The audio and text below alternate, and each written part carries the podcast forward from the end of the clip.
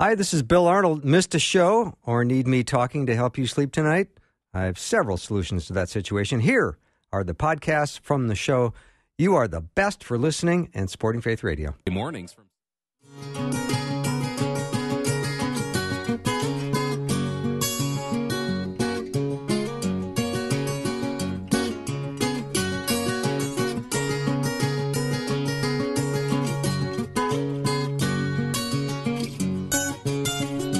A warm welcome to Afternoons with me. I'm Bill Arnold. I hope you are having a great day.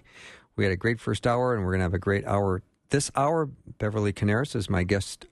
We're going to talk about love. You're not going to want to miss any of this. You know, there's so many great verses in Scripture that talk about love. I'm just going to read a couple. This is not any that we're going to deal with today, but I love uh, Proverbs 10:12. Hatred stirs up strife, but love covers all sins. Proverbs 17:9 says, "Whoever would foster love covers over an offense." Love that too. And 1 Peter 4 8 says, Above all, love each other deeply because love covers over a multitude of sins. That uh, are some verses I just love. But we're going to talk about one of the, the great love chapters, which is 1 Corinthians 13. And Beverly Coniaris has taught Bible Study Fellowship for over 30 years. She's retired now from that particular uh, calling that God had on her life for three decades, but she still loves to teach and to mentor and to uh, share the love of Christ with just about anyone. And we're, she's here today to uh, talk about love. Bev, hi. Hi, nice to be here, Bill. Thank you. And I love 1 Corinthians 13.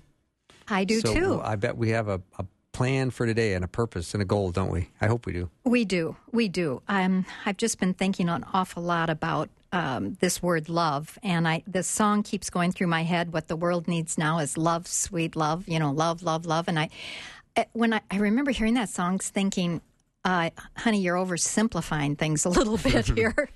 but um, after spending this kind of time in the study of 1 Corinthians 13, this love chapter, you know what, Bill? I feel differently.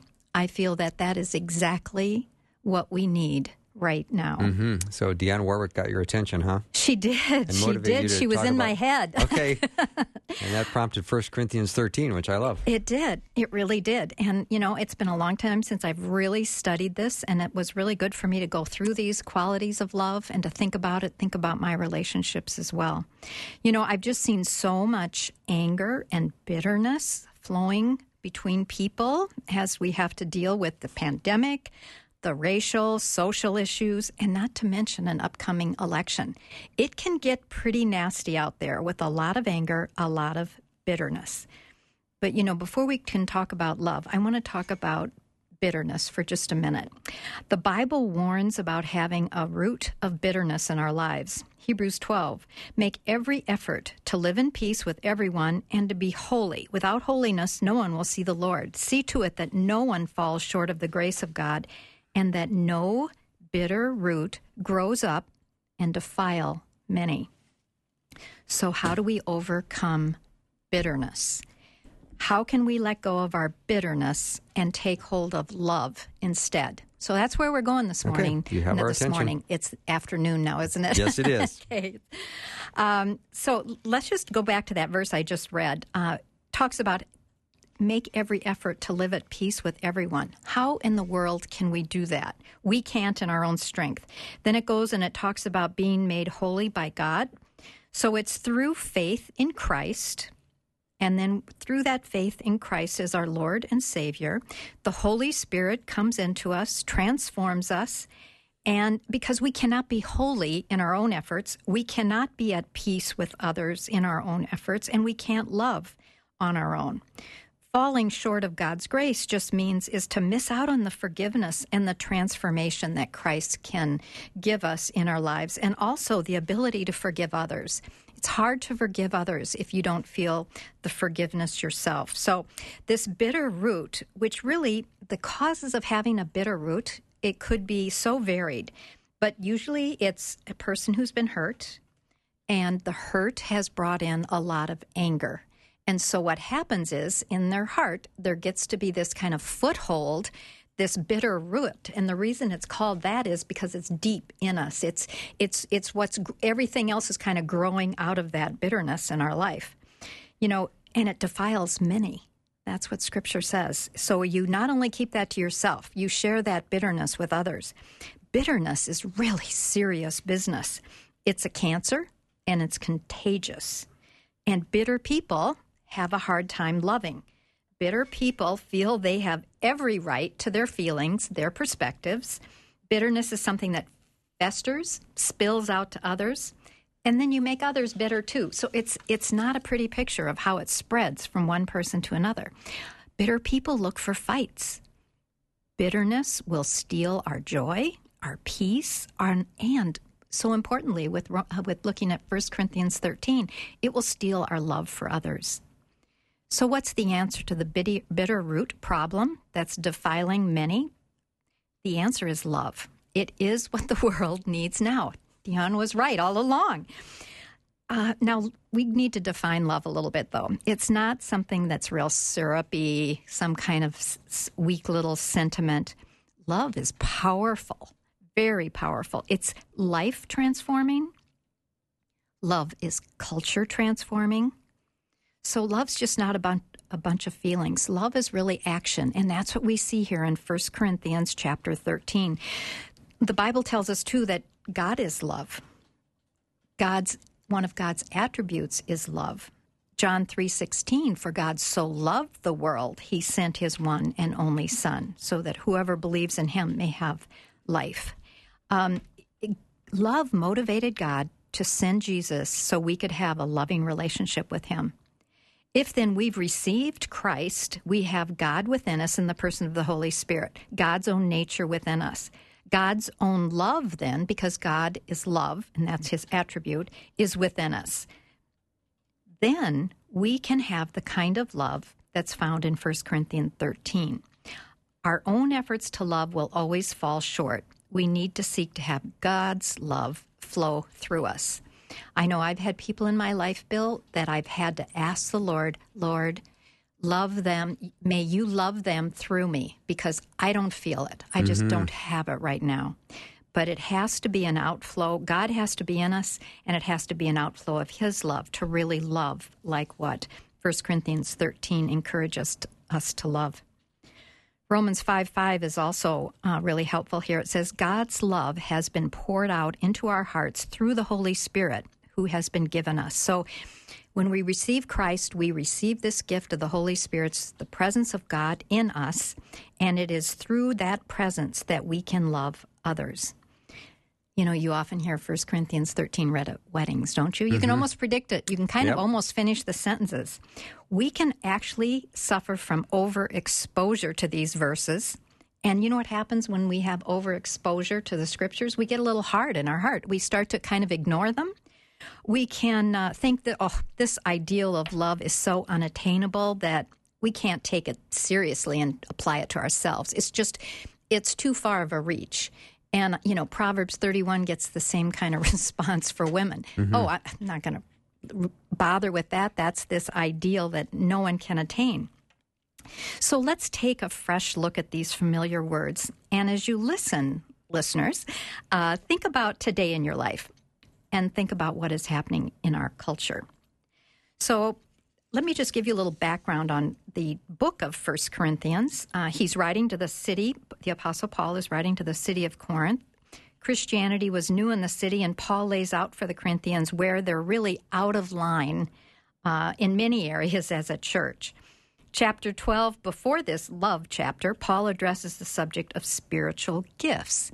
Spiritual gifts happen when we receive Christ again and we receive that gift of the Holy Spirit who lives within us.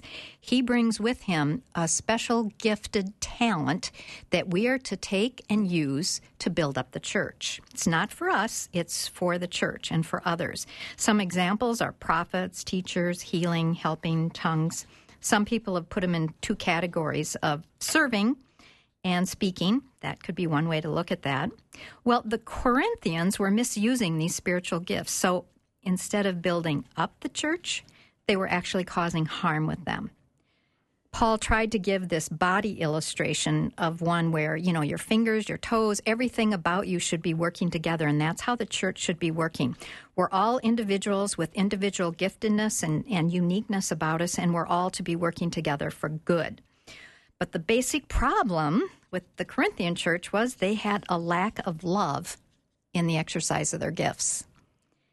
If the church is going to be the church, in a world where there's so many bitter roots, they have to love as a core purpose and value. So, all spiritual gifts, what Paul is saying here, are to be done in the most excellent way of love. He writes, If I speak in the tongues of men or angels but do not have love, I'm only a resounding gong or a clanging cymbal. If I have the gift of prophecy and can fathom all mysteries and all knowledge, and I have faith that can move mountains but do not have love, I am nothing. I can give all I possess to the poor and give my body over to hardship that I may boast, but do not have love, I gain nothing. So, the truth here we want to take away from just these first few verses is this that only God's love can heal the bitter root that's a good place to take a little break. What a lovely start to this beautiful chapter in 1 Corinthians 13. Beverly Coniaris is my guest. We're talking about love, so stay tuned. We'll be right back.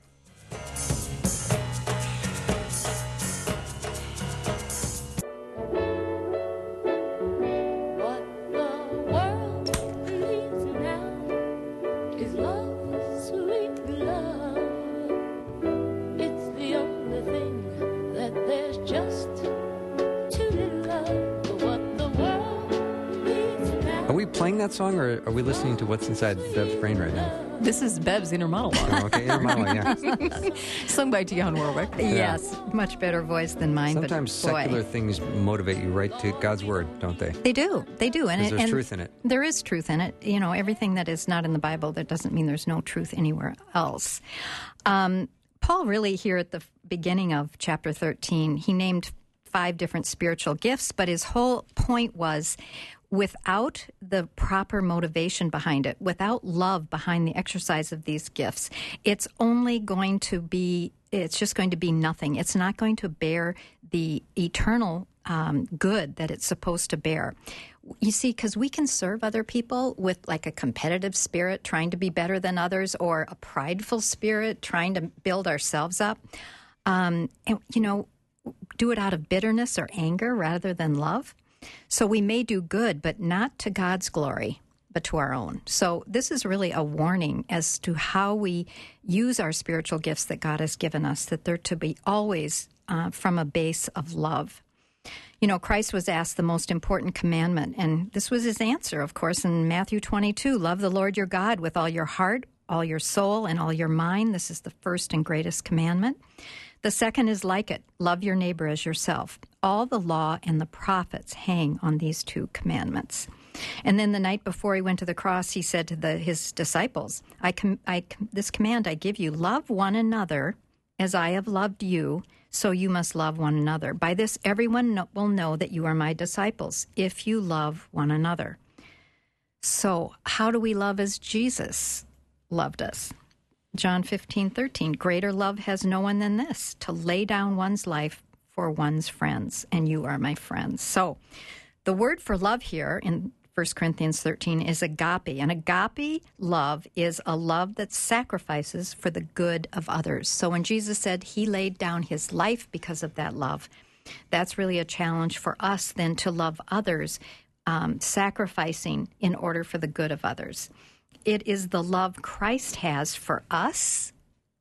And so we're to pass that on to others, this kind of sacrificial love for others. Um, our, our takeaway from these first few verses really is this that spiritual gifts exercised in love will produce the eternal good. But it has to be, again, when we're uh, out to do good, that the purpose behind it must be love. My son is a pastor, and uh, when he was just starting out, I had been doing ministry for many years and um, teaching the Bible, and he asked me, you know, Mom, what what would be your one little piece of advice for me? And I remember thinking about that and saying, you know, the most important thing you can do is love the people you're teaching. That's the most important because they're going to feel that love through whatever you're Good teaching. point. So that that that love behind the exercise of his spiritual gifts is what was going to make him um, effective and helpful to the body of Christ. Well, let's pick up the chapter in um, 1 Corinthians 13 with verse 4. Love is patient, love is kind, it does not envy, it does not boast, it is not proud. It does not dishonor others, it is not self seeking, it is not easily angered, it keeps no record of wrongs. Love does not delight in evil, but rejoices with truth. It always protects, always trusts, always hopes, and always perseveres. Now, Bill, you had mentioned a way that you had thought about this. Well, I was encouraged to take this verse and apply it to myself. Make it as personal as you can. And every time you see the word love or it, just put your name.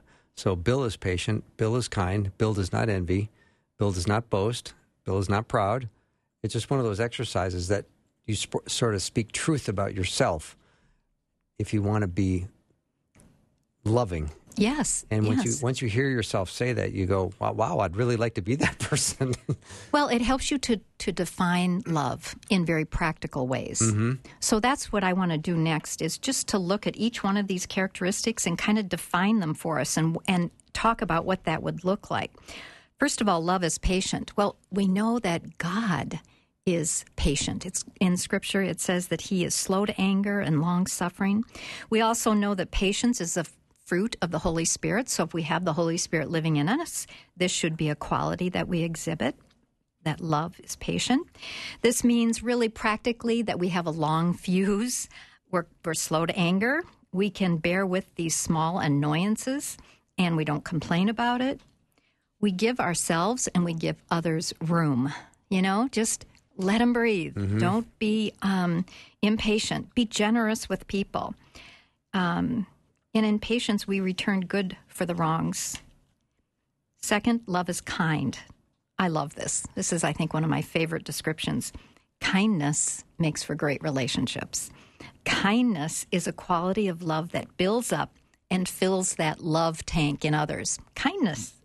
Our words can make such a difference in people's lives. You know, are our words kind to our children even when we're disciplining? Do we save the kind words for strangers and are harsh with our family, those we say we love? You know, kindness goes a long way to demonstrate love. Often, when I'm at a bridal shower, they'll say, Oh, what is your little piece of advice for the bride to be? And very often I'll say, Be kind. Be kind. It, it goes a long way in relationships. Third, this says that love does not envy. Jealousy is not of God. Uh, when we compare ourselves to others, we're always going to come up short. We need to look to God, follow His will for our lives. He has a unique path for each one of us. You know, a test, if you want to know, Bill, if you're an envious person or not, how do we react when others receive blessings or benefits that we don't? Ooh, boy. yeah. That will tell us right away. Also, it says that love does not boast and is not proud. You know, we can think we're more important than we are. It's not a pretty picture to see pride that wants to exalt themselves. The proud and the boastful are usually the most insecure people, mm-hmm. right? Because they have to constantly toot their own horn, you might say. And they're going to be the ones who will struggle to love others too because they're very self absorbed. Mm-hmm. And I believe that a lot of these people who are boastful and proud and very self absorbed, I think their love tank is empty. And it got emptied from something that makes it really hard for them to love others.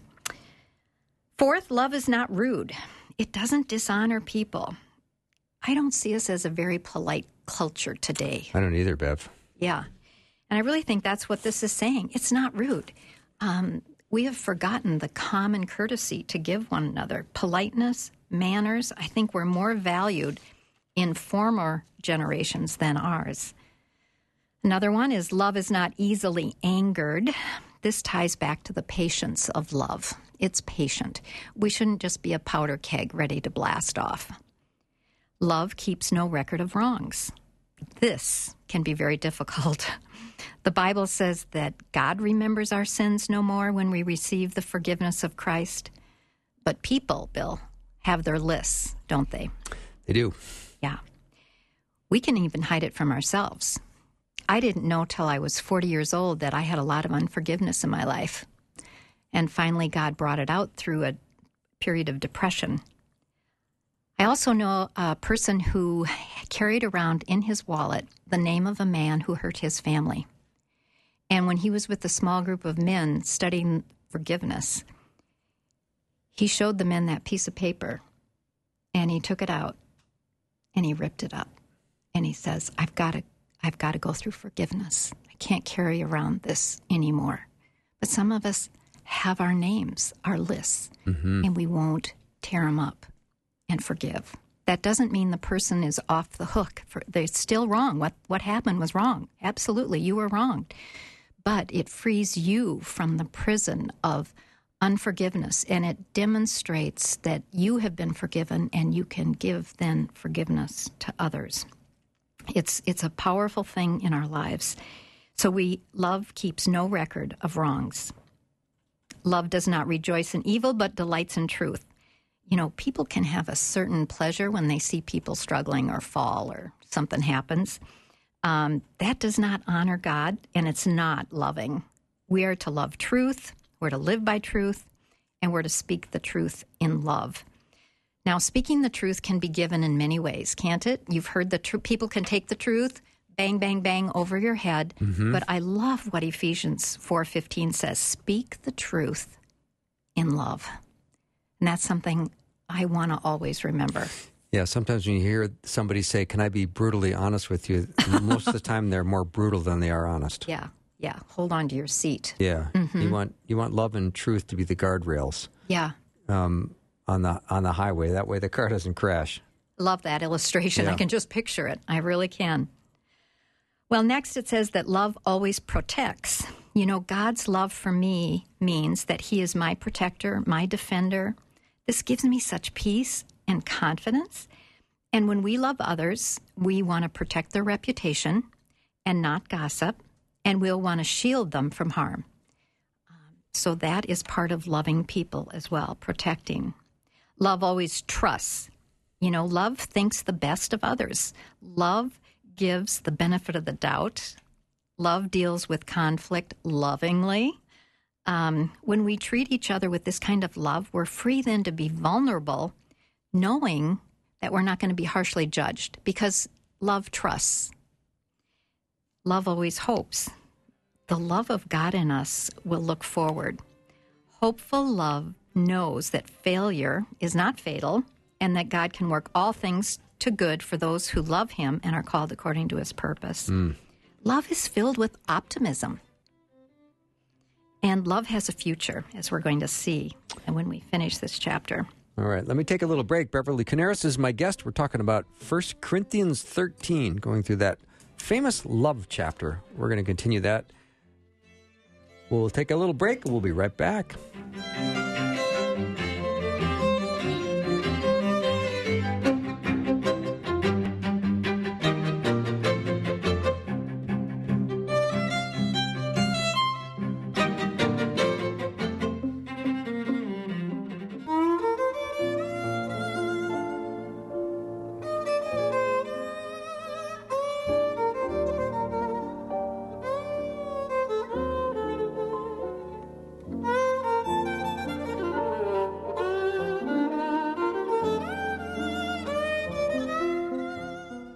Says love like a violin.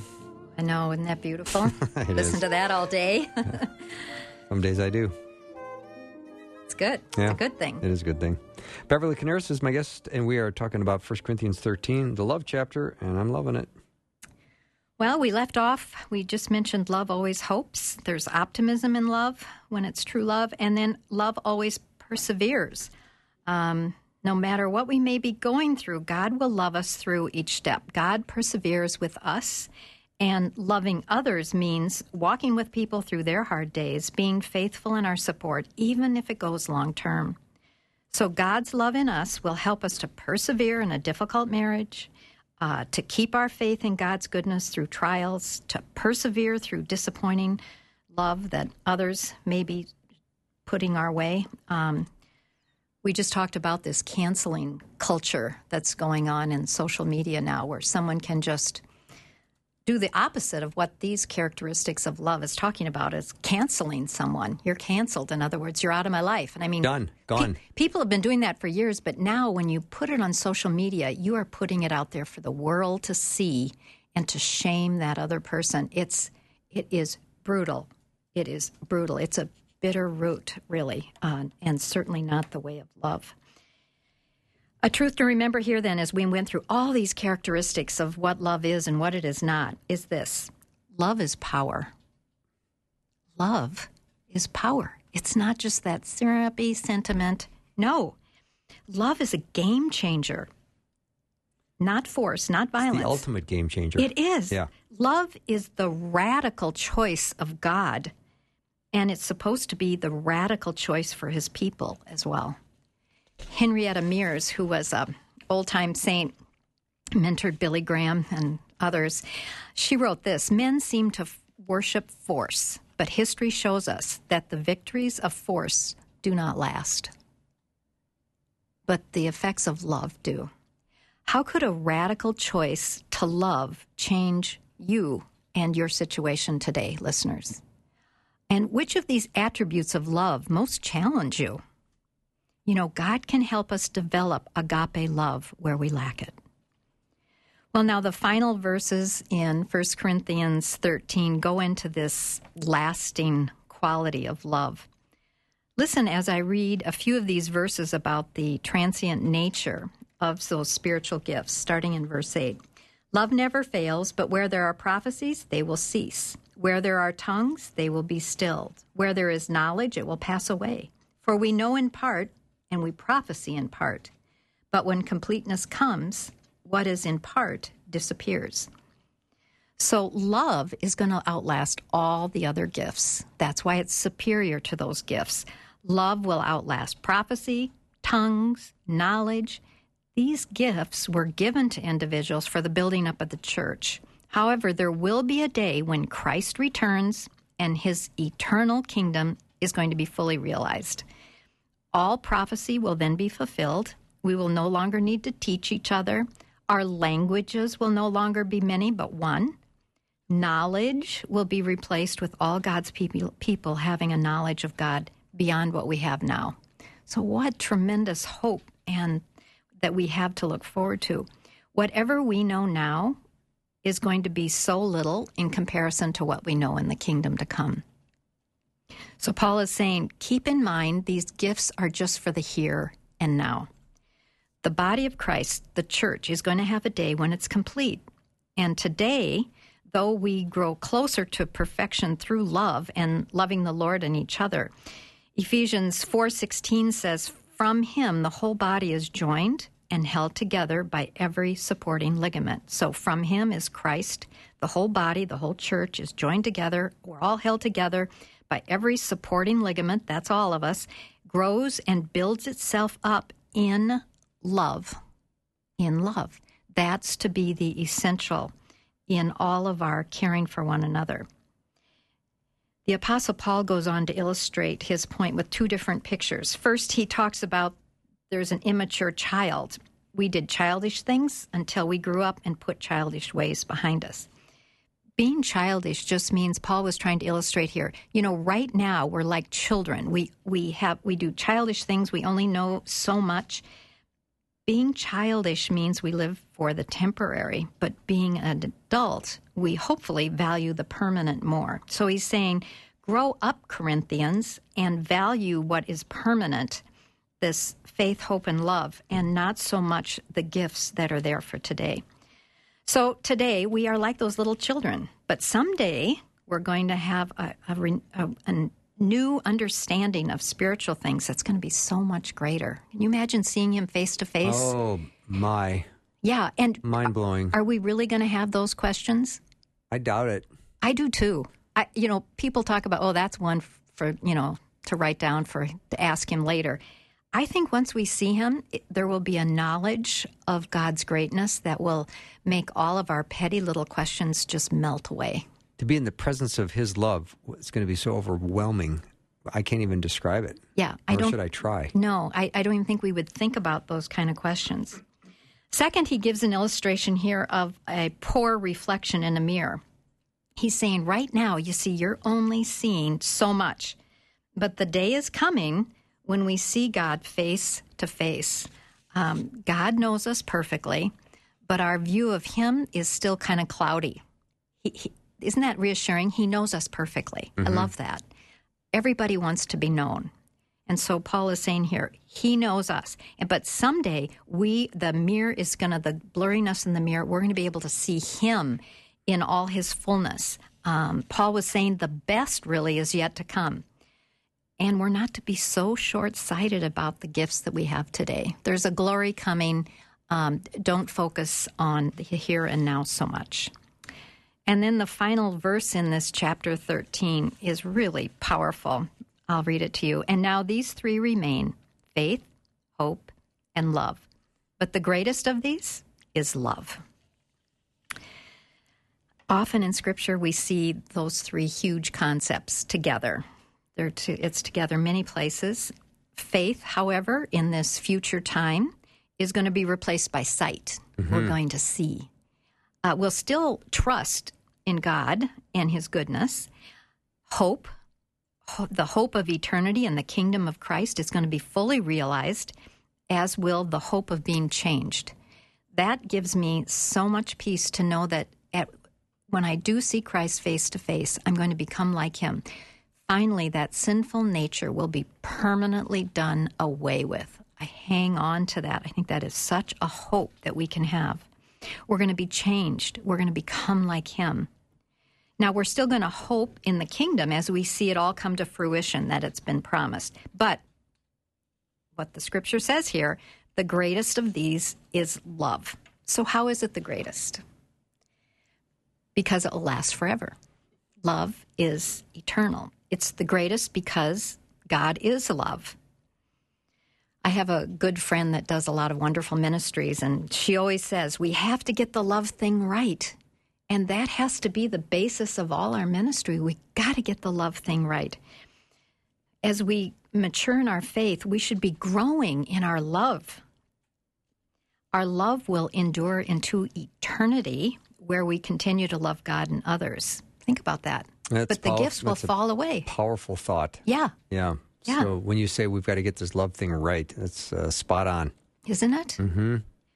What we do in church now will disappear as far as gifts. I'm going to be out of a job.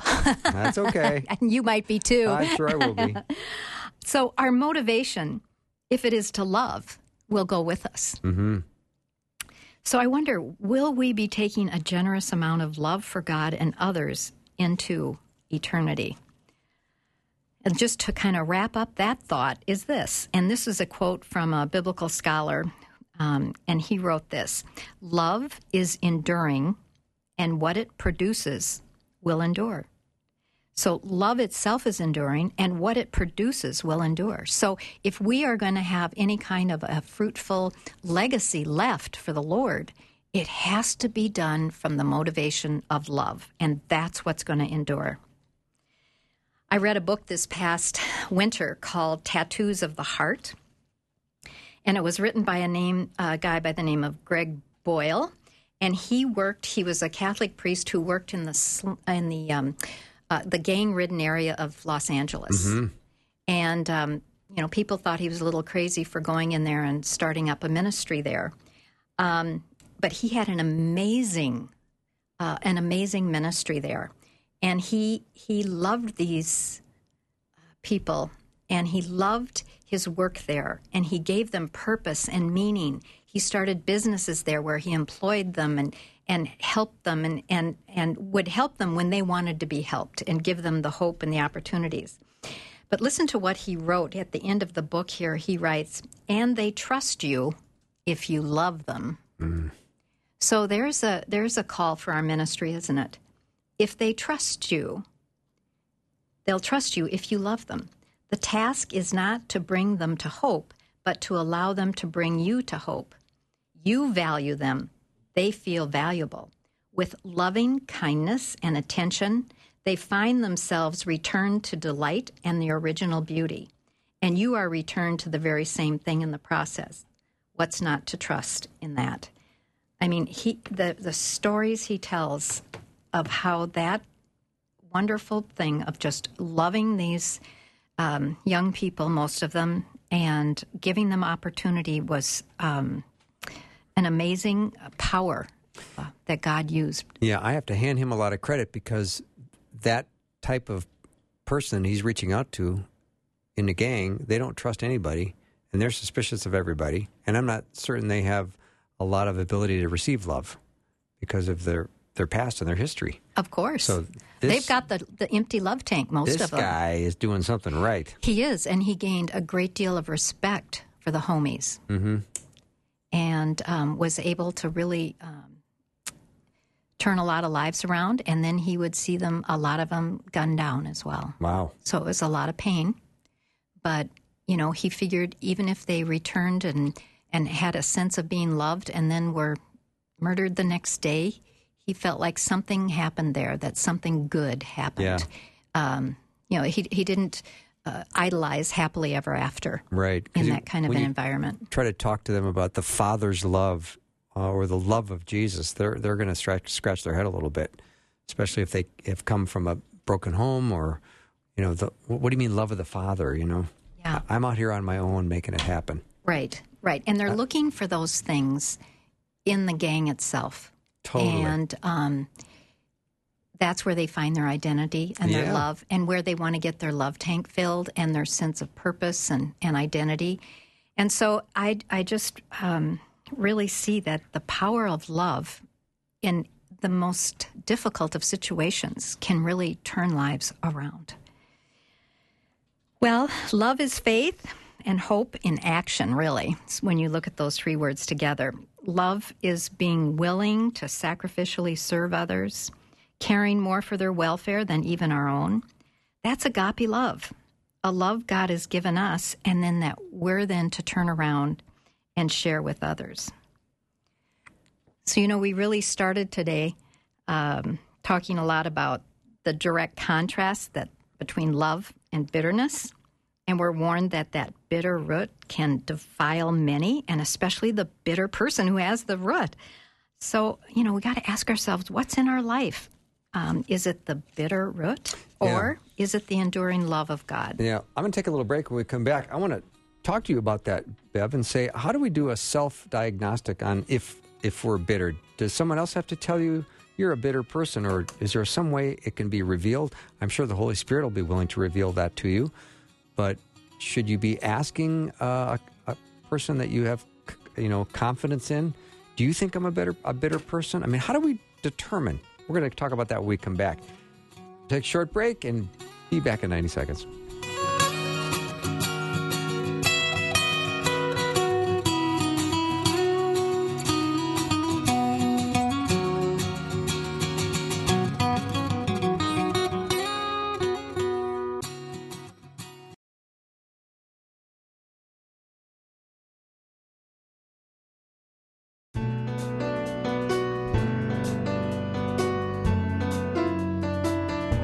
I'm back with Beverly Coniaris. We're talking about 1 Corinthians chapter 13, the big love chapter, and talking about the root of bitterness. Hebrews 12, 15 says, um, refers to a, a root of bitterness which, if it springs up, will trouble you, and thereby many will be defiled. So it sounds like there's a multiplying effect. If one person's bitter, it's going to contaminate others. In the Hebrew culture, any poisonous plant was called a bitter plant. Poison destroys, and the result of ingesting a poisonous plant would be bitter indeed. Mm. So there is this idea that you've got this bitterness, but are you aware of it? Or are you blinded to it? Is that one of your blind spots? Somebody said to you, You've got to deal with your bitterness. That could just backfire on you. Yeah, But how else do you figure out if then you they'll it? cancel you. Yeah, cancel. Yeah, wouldn't you hate that? You've been canceled. Yeah, yeah. You know, how do you know if you have a bitter root? I, I would just say one of the reasons could be that you find you don't do very well with relationships. I think that would be very revealing. If you have a hard time keeping friends, having friends, um, very often because you do have this um, poisonous, toxic uh, place in your heart, and it's and you direct it out, and you don't even really know you're directing it out, but it's it's affecting people around you, and people will take that for so long, and then they kind of leave your life. They're not going to uh, stay around forever. Um, I had a relative that I really felt had a bitter root, and um, it was very hurtful. And I saw this person have maybe one friend the entire life, one, and not even that close. So it it put this person into loneliness. It it alienated the families. Um, not good. Yeah, and the the root of bitterness, Bev, and I would say, and you might might agree with me, most of the time can start kind of small, can it? Absolutely, because then we nurture it. And Yes. we think about it And and, we go over it and we and it grows. And sometimes the longer you let it go and not deal with it, um, it becomes bigger and bigger in your mind. You know, you've heard of people not speaking to each other for years, and then they almost they forget what they're not speaking to each other about. That's how uh, all of a sudden it's just about that bitter root. It's not even about the issue. Yeah, you'll get to the point if bitterness takes over that your your heart will will refuse reconciliation. Yeah. You'll just say, "I'm "Not going to go there," and all of a sudden it's just that there's the poison. Mm-hmm. It is. And what how do you see this bitter root in our society today? Out of control. Yeah. I mean, explosive everywhere. It seems. I mean, the the divisiveness right now in our in the way we conduct. We don't have civil conversations anymore. No, we, public life we, is yeah, gone. Mm-hmm. it is kind of. We don't we don't talk like adults to each other anymore. Mm-hmm. We scream and yell, and all of a sudden cancel each other, and you can't think that way. So I'm not gonna. You're not gonna be my friend anymore. Right, right. But then at, when you contrast the love with the bitter root, it it's so profound. It, at least it was to me. As I studied this, I thought they're complete opposites. One defiles, the other one builds up. One, you know, um, puts people at odds with each other. This love reconciles people. Um, one draws us to God, and you know the bitter root will draw us away from God. We, we, we, it could keep us in our relationship with God from being close to Him because of this really disobedience in unforgiveness. A lot of it is, or um, uh, a a bitter root could be anger that has not been properly channeled. So, a lot of those things can keep us from drawing close to God as well. And if you have bitterness, I would imagine some of the kissing cousins in your life will be resentment, cynicism, coldness, harshness, um, and maybe just unpleasant to be around. Yeah. And that's a very sad thing too. Yeah, and that's why I say I think the best indicator would be relationships mm-hmm. and a pattern of broken relationships in your life. And also, I think a deep loneliness within because you, you become um, like a prickly, prickly prayer, pear Prickly or something pear. like Yeah, that or, or one of before. those Yeah. fish, you know, the blowfish that puff themselves up and you just don't want to touch them because they're all spiny um, you become like that, and I, and you're isolated. Then you kind of isolate yourself with a bitter root, mm-hmm. um, and you will find another indication would be that it pops out, and it's not well under control. So it's gonna. That's why it spreads. Yeah. It pops out. Maybe not even. That isn't even the root. It's just that that bitterness pops out and then goes and starts, you know, having other casualties uh, all around you. Yeah. So how do we be on guard against the dangers of bitterness? I mean, obviously, it, it, starts as a small root, and you nurture it, and all of a sudden, it's a big problem. So how you know how do we stand guard against the the dangers of it? I think we really have to pay attention to taking care of our emotional well being. Like when we're hurt and someone hurts us or something happens, we can't just um, run away from it or hide it in our heart and pretend like it doesn't matter because I think it does. You know, years of accumulating hurt and hurt and hurt um, can give us that root of bitterness, and then we become anger. After anger comes out of that as well, um, and so you have to uh, know yourself, um, know exactly what makes you tick and what is behind all that. And very often, like I shared, I didn't realize I had unforgiveness in my life. the Lord really had to kind of stop me in depression, and before I really realized that that was there was something there. I had a bitter root uh, of unforgiveness, and the Lord had to get that out. He had to dig it out, uh, and, And it, it- was uncomfortable. And it came during a season of depression for you. It you. did. It Yikes. did. It did. I had to just kind of be flat on my back. Mm-hmm. And was that contributing to the depression, do you think, or was that a different issue? I think it was contributing to the depression, and you know that can that could be part of uh, a bitter root too. It could be depression because they say you know one definition of depression is anger turned inward. Yeah, I've heard that before too. Yeah, yeah. So that would make sense Mm-hmm. uh, with that. So, so if we uproot the bitterness, what does that look like? A big relief. Okay. It, but it's it's not going to be easy because it, it's it's going to be painful. You're going to have to let go of the hurt and the injustice, and realize that really holding on to all that is only hurting yourself.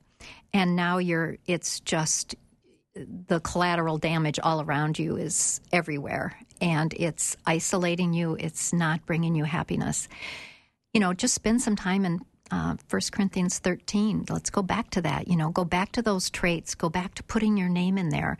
Um, maybe you need to repair some bridges that you canceled. You've canceled people out. Maybe you need to go back and um, ask for forgiveness for how you responded. You, you know, even if you they you were hurt and you have every reason to be angry and to to have this bitter root, maybe you need to just go back and say, "I'm sorry the way I responded to that."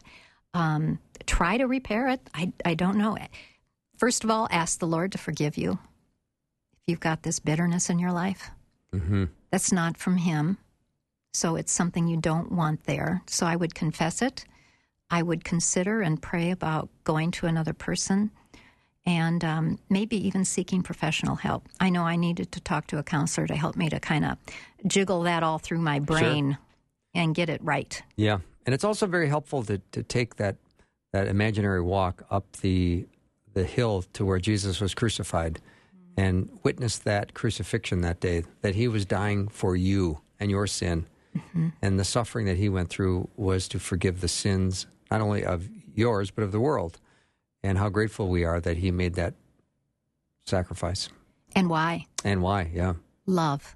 love. Love. Yes. If if you are kind of are identi- are identifying yourself as that person with the bitter root, would you realize take new this whole chapter on love that this is the way God loves you, that He always protects, that He always is loyal, that He always um, is is seeking your best. He always protects, always trusts, always hope. He's always persevering with you. Would you take that to be God speaking to you today? That He loves you that much. I'll tell you, that kind of love is power, right? We said that earlier. And that really can um, do a lot to heal that bitter root. So, do we have bitter root relationships? Um, do we have bitter root in how we relate to certain people groups or even a virus? I think we need to ask God today to reveal and heal any of those bitter roots that have taken hold and instead fill us with His love. Take it in, let Him love you, and then carry that to others. And then you'll have this enduring love that really is the greatest quality of all. Sounds like there's a great opportunity to have a little prayer time tonight. Ask the Lord what uh, He might show you, what you need to be exposed to. And if you are sensing any root of bitterness in your life, what a beautiful opportunity tonight to take that bitterness to the Lord and just ask for forgiveness and let the love and grace of God pour into your life. And uh, maybe make amends with somebody that you need to call and say, hey, we need to get right. Yeah, amen. Amen. Amen. Yeah. Beverly Coniaris has been my guest. Thanks for being here. It's been great to have you, and thank you for your insight to 1 Corinthians 13. It's been great. That wraps up our show for the day. Thank you for listening and supporting Faith Radio and this time that you and I had together. I've loved it, and I hope you have too. Have a great night. I'll see you tomorrow.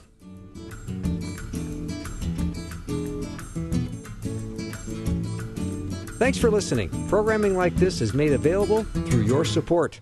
Information available at myfaithradio.com.